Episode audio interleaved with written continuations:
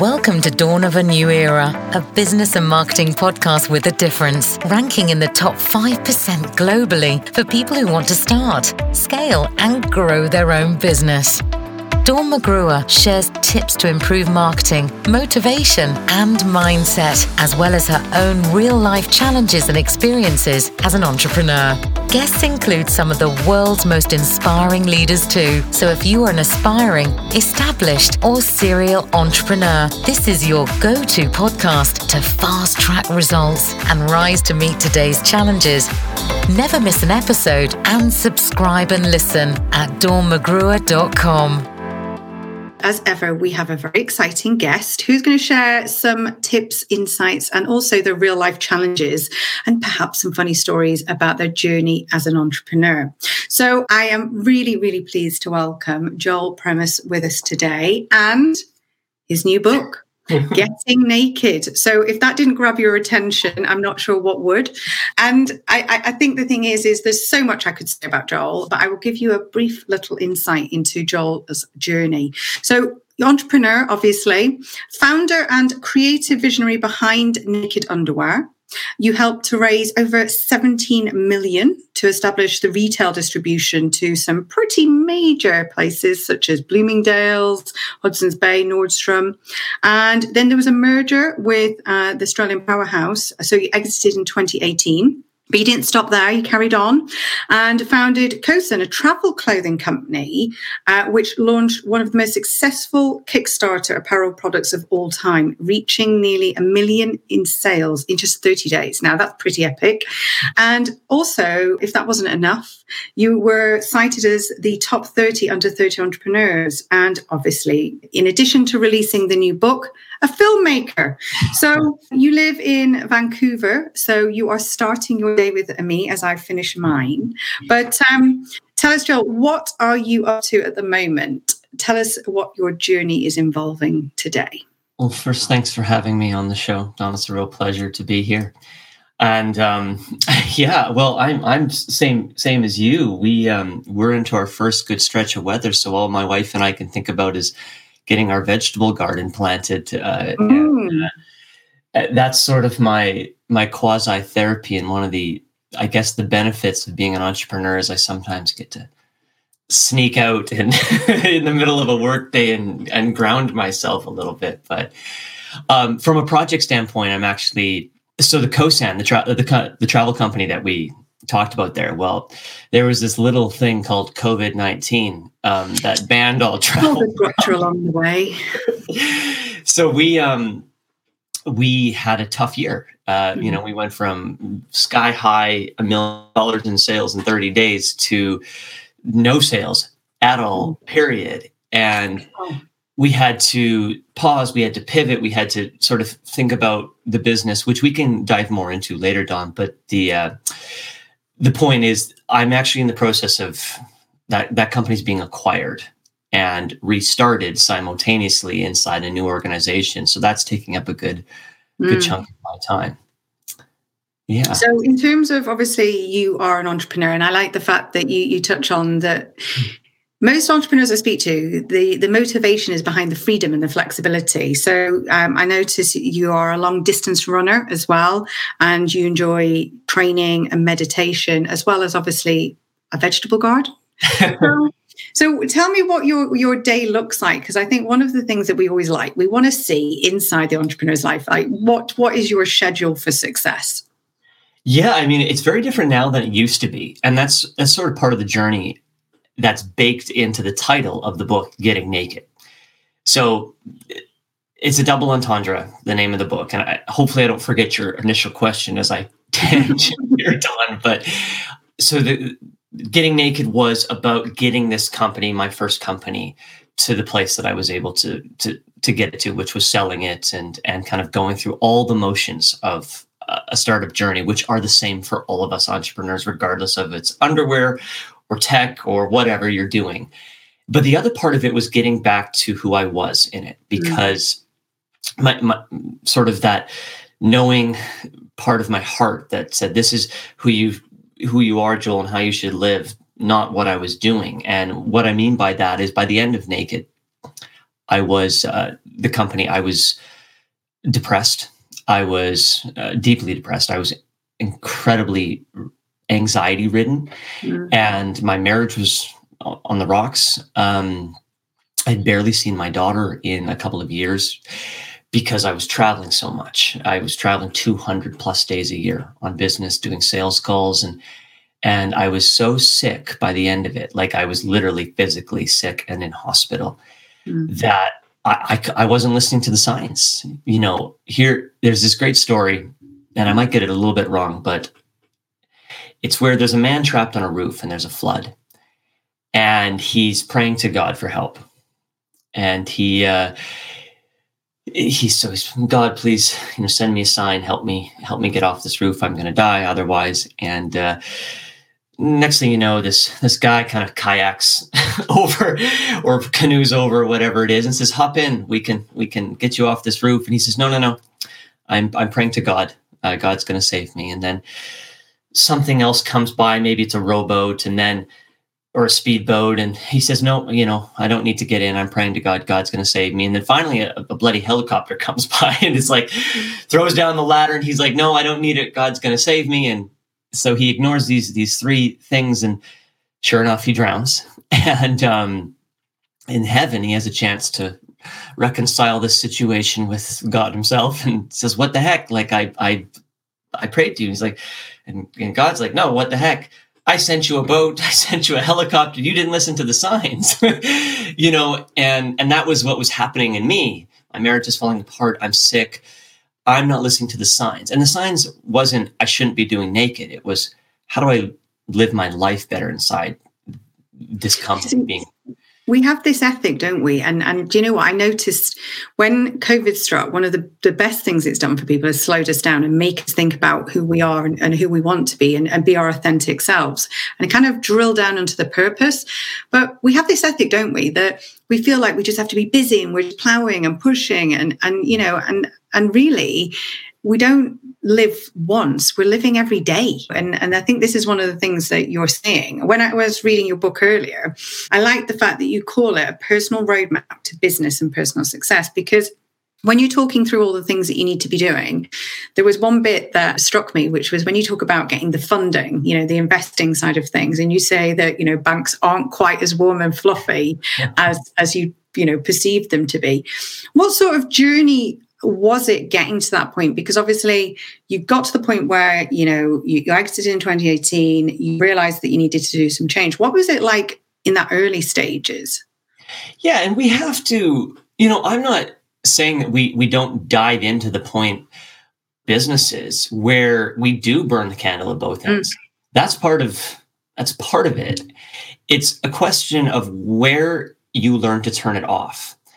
And if you can never turn it off, then I've come to believe that it has nothing to do with the business. It has to do with things inside of yourself that you're maybe hiding from, avoiding, and you're just burying yourself in this company or this project or this philanthropy, whatever it is.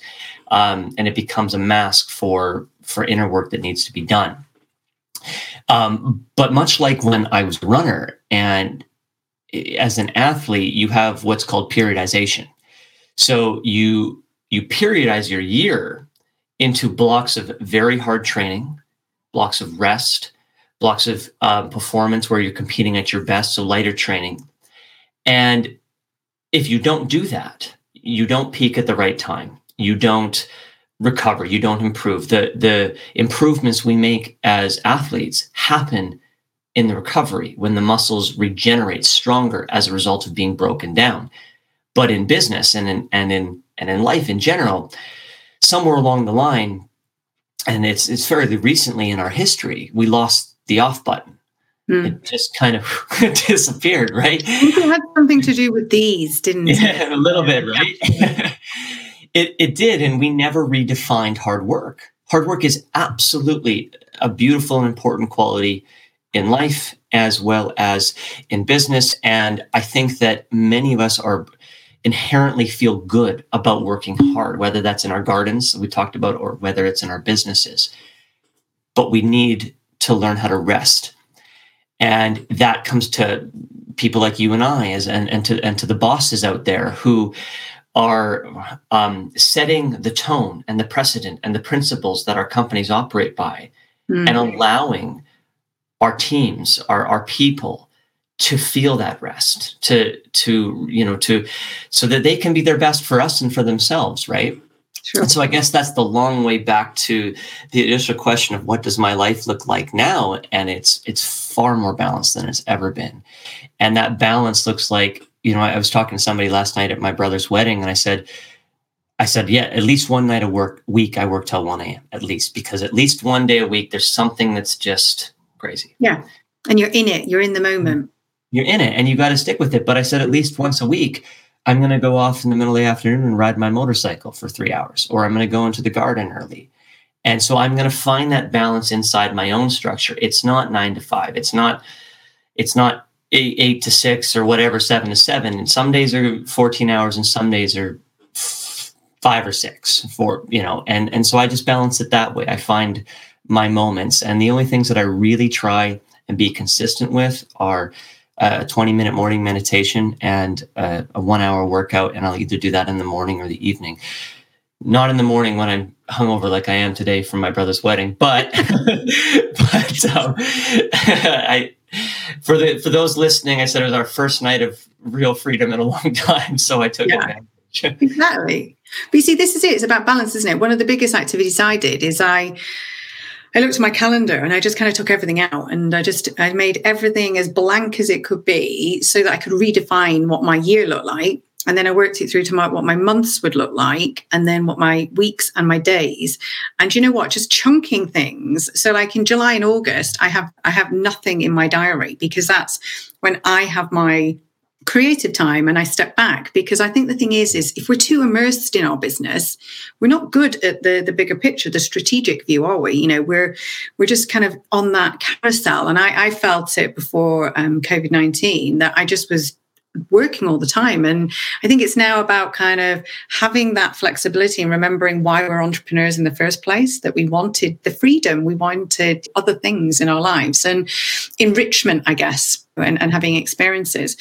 What do you think that as an entrepreneur has been your sort of biggest hardship in terms of something that still you feel, you know, like a not necessarily an epic fail or a challenge or something that you just remember still and is maybe a bit raw or will always be. Yeah it, i mean there's there's the mistakes. Um, mm. there's the mistakes of where you know there's this story i share in the book where i we got an order from one of the biggest stores in canada and it was my very it was really my very first order. And so how on earth that was the biggest my very first order was the biggest store in canada. I don't know how that happened but it happened. And they ordered a thousand pairs of underwear. And i i was like oh my gosh we're going we've made it. It's it's happening. And so i go to my business partner and we have to place the order to make these this this product. And i i said we're going to make 20000 pairs.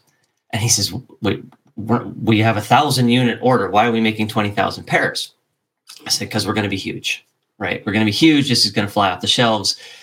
And um, this is pre-digital, you know, your your your wheelhouse of data and using that data to inform decisions. This is just yeah. you know a, an individual in a boardroom saying, "I'm going to buy some of your product," and no idea how you know how to predict the sell through. And so, anyway, I, because I'm I'm the chief of the company, I guess I, I get to make the call. So we do twenty thousand pairs, and I want to say, you know, a few weeks after it launches, I get a call and, and it's from an investor and he says, um, who's never worn the product. And he says, I now know I'll naked. I said, why is that? It's because the underwear falls off when you wear it. And I said, what? And all my size larges and extra larges and even some of my mediums, they would, because of this new design, I'd kind of not fully thought through, shot off like it literally, like you put it on and it just like using the elastic and like the fabric. And so I had to recall or take to oh. take away 18,000 pairs of that underwear and wow. all but, you know, effectively burn it. And it nearly bankrupted my company. The point of that is yes, those mistakes always hurt along the way. And I think, you know, in hindsight, that mistake cost me millions of dollars in the long run. But the bigger mistake was that that was an ego driven it wasn't a data driven decision. It was an ego driven decision. And all along the way when i look at where i i veered wrong in my company or companies it's when i'm operating from insecurity. It's when i'm operating from ego. It's when i'm not thinking about either you know thinking with my heart or or thinking with what's practical not you know what i feel about it. And those are the ones that suck because sometimes relationships crumble as a result of a bad decision. And mm. and you have to go through that. That's life. We you know and you do better the next time when you know better. But those yeah, I, mean, I think it's a learning curve isn't it? I mean we've all made massive mistakes as entrepreneurs and that's half of it because you can never really sort of feel the elation and, and unless you've actually had the hardship too and as you set businesses up, you're, so right when you talk about making decisions, because if someone's in a, a place of desperation, they're never going to be operating in the, in the most rational way. I think also the pace of decisions, one of the things that I learned was that if it feels instantly not right, then generally, rule of thumb, it's not right. So I, I, I kind of, I would like to know if there was somebody along the way that has been a help or a hindrance that you can share a story that would help us uh, uh, entrepreneurs be inspired because you've achieved some pretty epic things along the way. Oh somebody you know it's the one thing that i find really interesting about mentorship um, which is you know just as a, a little aside to the point you're making i do think that as you to, to your listeners who are in sort of that mentorship role or that investor role or that board of director role inside a company, your job is to help that entrepreneur not be in a place of desperation, right? Mm. And I've had situations both where the board is just as ex- exasperated about what's happening as, yeah. as the entrepreneur. And, um, it, eh, but when you have someone who has that calm and cool and can bring that into the business, it makes all the difference, right? Mm-hmm. Our first decisions, our first ideas, as in their rawest form, are rarely our best one, right? And and the, they, these things take massaging to to get to a place where we're making the best decisions we can with the information we have. Sure. And so, all along my my career, um, thus far, I've had many mentors because I believe that. Well, one, I believe that so people are sort of sent to us at the right time. And even if a friendship remains forever out of that, the mentorship piece as it relates to maybe your business or project, there's a moment in time for that. And they come and go uh, as your business evolves and changes. And so as my first business and into my second business evolved, there was many people who came in and I always feel that these people are kind of mirrors for me. They it's not so much that they're espousing what I don't know, it's that they're reinforcing what I'm having a hard time deciding in myself. They're being that sort of that, that, true mirror of authenticity and truth and harsh truth sometimes, yeah. and helping you get to the point where you get comfortable understand uh, making clear tough decisions for better or worse you know sometimes a tough decision is is saying no to money, is dissolving a company, these types of mm-hmm. things. Those are really hard to do. And so I've had so many mentors along the way. And and um, I'm trying to think of a funny story though, just to answer that part of your question. Where, uh, well, you know, one of the most surprising stories maybe was when uh, going back to that twenty thousand unit pair of underwear debacle, and my business partner at the time who we sat down for a beer after, you know, with the whole thing, the dust had settled, the product was was burning somewhere, you know, on the other side of the world, and uh, and I I said, well, I'm never going to do that again. I'm never going to, and what I meant was, I'm never going to fail again, mm. I- ignorantly, and genuinely believing my own BS that I'm never going to fail again. And my business partner said, "Is it's it's okay to fail. I want you to fail. I want us to fail together, but I want us to fail as, as, the, you know, as the quote goes, I want us to fail faster. I want us to fail forward. I want us to fail smarter. I want us to fail not because we operated from our emotions in our decision making. Yeah. It really created a shift for me being okay with failure because I don't know about you, Dawn, but um, I've always felt the need to be perfect. That that yeah, I think I, needed. I think it's an entrepreneur trait. I do you know yeah. what I, I meet a lot of people that we want to i mean i remember when we, we started creating products and, and services and things like that we were working with clients and there was this need to just get everything perfect but actually half the learning curve was to get it ready-ish and then float it out and evolve and optimize as well. And it was very difficult for me to kind of get into that that that sort of thought process. Yeah. Where do you um, go for your sort of resources? I mean, do you constantly like learning? Do you read? What what's your go to? Yeah, I mean, I'm a big book person. I have your book here. I uh, I, and I and I almost solely read paperback um, mm. or or uh, hardcover, but paper because my whole life is so engrossed in a screen that it's one of my you know my reprieves to to just pick pick up a book and read it. And it also forces me because there's this thing of like well how can i maximize my learning? If i we all have the same hours in the day how can i maximize those hours et cetera et cetera? And i and i do believe that that's a great skill and and um, and way of approaching life and just being the best versions of ourselves that we can be. But i'm also over the time because oh, you know for years it was like every minute i was listening to a podcast i was listening to an audiobook i was all these different things. And i started to try and you use this word chunk i think with the time in your calendar. I started to try and say well you know i want to go back more to monotasking where i can do one thing and just in, and find the time to do it versus saying I ha- I don't have the time so I'm going to figure out a way to like blend all these things together. so paperback is just sort of a way of forcing myself to be in something for 1 hour without having to be doing three things at one time. And I used to be an insane self-help junkie. Um, we, you know, we've probably all been there or, or still are there. And I just used to ingest and ingest and ingest.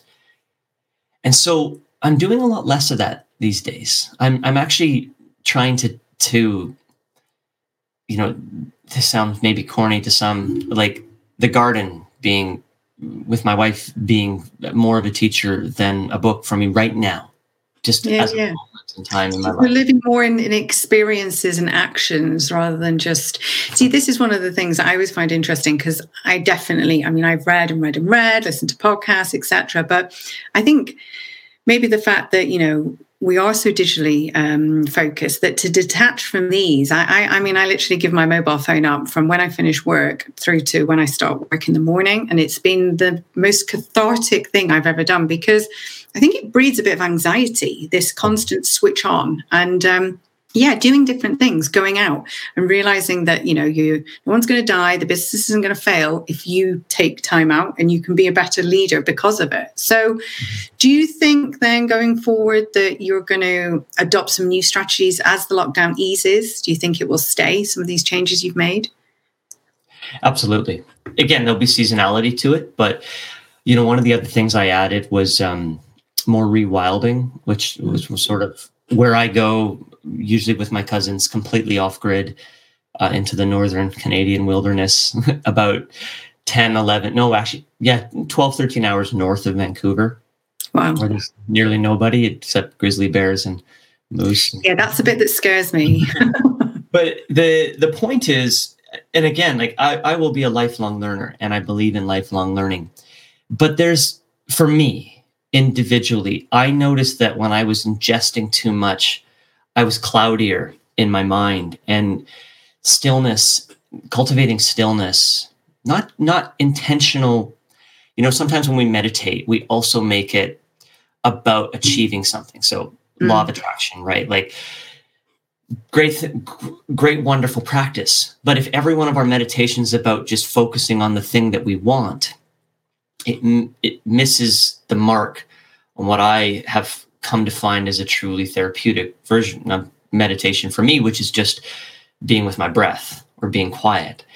And what I found over time, we go back to this point about um, we talked about very early on about taking that reprieve that you take in July and August, even if that reprieve can only be four days in the wilderness or you know a weekend or you know every weekend in your garden, etc.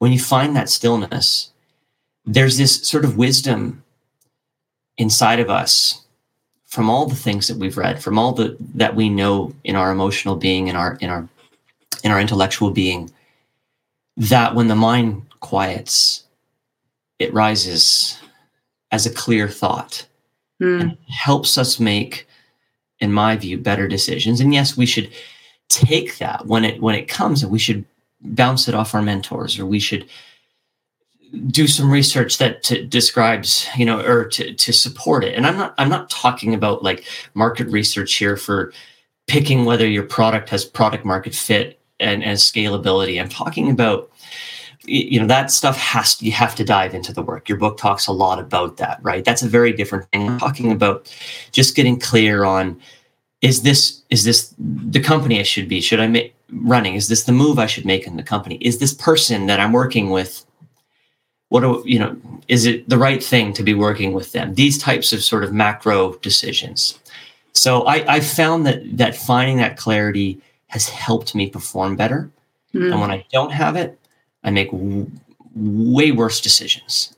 And there there will always be an ebb and flow because I'll always get like pulled sure. back into that chaos yeah we, we never have equal balance all the time you know we we we operate in in uh, our sort of genius zones and then we get caught up in activity and then we kind of revert back. But i think a lot about what you're saying involves like contentment like what actually makes us content. And i think the pandemic has given us a lot of that. You know just sometimes sitting having a cup of coffee is is kind of one of the nicest things to be doing and having your own rituals that you like doing. And they don't have to be extreme experiences. They can be quite simple. And i think we got simple quite quickly during the pandemic. We all started making bread and doing all sorts of different things but i don't think we are as connected with those things as maybe we were when life was less digital. What would you give advice for? You know, if anyone's looking to buy your amazing book, what takeaway or a piece of advice do you think uh, would entice someone to getting a copy? I think there's two ways to look at the book. It, so one, it is literally so when I started naked, I learned everything the hard way. In, in other words, I made every mistake from inception, which is what I call inception of, of an idea is not when you start your business. It's when the idea lands in your heart or in your mind. Mm and you have that moment where it's like oh this would be a good business or this would be a good idea and then there's this there's this sort of this like birthing period where that idea you're you're deciding whether or not um, and this growing period with that idea where you're deciding whether or not you're going to put it in the world right mm. and that's really the first step is is and then once you've made that clear decision because so many of us what is what is um Sara Blakely, the, the founder of Spanx, say she said that like everybody in their life has had a multi-million dollar idea. Yeah. Every, right. But they didn't do any, most of us don't do anything with it. So how do we make that choice? So I start there. I start with how do we make that choice? And I take you literally every step of the way to raising money, to building teams, to building brands, to selling product, to finding product market fit, to scaling, to, to building boards, to sell, selling your company. It is, it is literally a how-to guide from start to finish. And and so I think for first and second time entrepreneurs, it's just a great reference point. I, I describe it as the better questions we ask, the better answers we get and that's I believe that's a Tim Ferriss quote. But um, yeah, because you say here it's um, part memoir, part entrepreneurial startup manual, and it is because what I like is that you're telling us something, but you're also kind of sharing your story along with it. So we feel a little bit more connected to the journey. Because I think sometimes, if we're honest, when I read out a bio of somebody who's uh, raised 17 million, there's a lot of entrepreneurs out there who are in their earlier stages in their journey, or who are very successful but will not ever want to be changing up their business or scaling it to that level. So I think it's it's one of those books that I don't think it matters really where you are in your journey or the the size of the business. I think there's so much you can take from it, and it is it's it's a great it's a great book and uh, with some great steps. So before we love you and leave you, Joel, tell me and our listeners where we can connect with you. I know you're on LinkedIn, but where's the best place that people can connect and find out more? Definitely my uh, my website, which is mm-hmm. just joelprimus.com. And you can find mm-hmm. the book at joelprimus.com forward slash book forward slash or Instagram. I know you're mm-hmm. like in the top 1% of LinkedIn and I'm in the bottom 99%. but, but um, book, Joel, so give it a few weeks, then you'll be there. so yeah, I, I usually hang out in in one of those two places. Perfect. Well, do you know what? We could chat all day, but I'm going to release you from the podcast to, to carry on with your day. As you start your day, we finish ours. But if you are listening to this and you have um, any queries, you can go to uh, Joel's uh, website or obviously find him on LinkedIn. And don't forget to get a copy of Getting Naked. There we go. This is available online, so you can buy it from anywhere. And um, yeah, so, any final parting sayings or anything you'd like to say to our listeners before we leave? Do, what do I want to say? You know, I'll say that as we climb our way out of COVID 19, to your listeners in the UK, you guys are you know just literally being released you know whereas other parts of the world have been a little looser for a little longer. You know i read it i read a stat this morning that said 200,000 businesses went under in the united states but that isn't even anywhere near um, the carnage because they don't know. They haven't you know the surveying no. so tight etc and most of those businesses were five employees and under uh, so you know the mom and pop stuff that we're all we all start there and the thing that that I learned and had to reconnect with in COVID was as an entrepreneur, all I control is my attitude and my effort. I don't control the outcome mm. um, of my business. And so I I guess I can give you that is is that just to, to remind yourself that the result is not in your control. How yeah. how you feel I about it. We need to hear this now because there are so many people who you know, just coming out of lockdown is only half the battle for them because they've got businesses that maybe haven't come through. They've had to pivot in such a way that eh, it's taken investment, but also some of the people who have done exceptionally well are not certain about what the future holds. And I think this is it. We can only be in control of what we can, and the rest of it is not something we need to beat ourselves up for. But we should celebrate the fact that community and collaboration, you know, lean on others. And hopefully, from today, from Joel's advice and some of his tips, that, you know, that pushes us through. So I appreciate you taking the time out, uh, Joel, and spending this time with us. And yeah, I, I'm looking forward to reading the rest of the book and finding out more. So thank you so much and take care. And um, yeah, we'll see you on next week's episode of Dawn of a New Era, everyone. So have a lovely day and let us know if there's anything we can help you with. Thank you for listening to Dawn of a New Era podcast and for your free checklist to find out how to boost your business for growth, profit, and success. And join our community. Go to dawnmcgruer.com.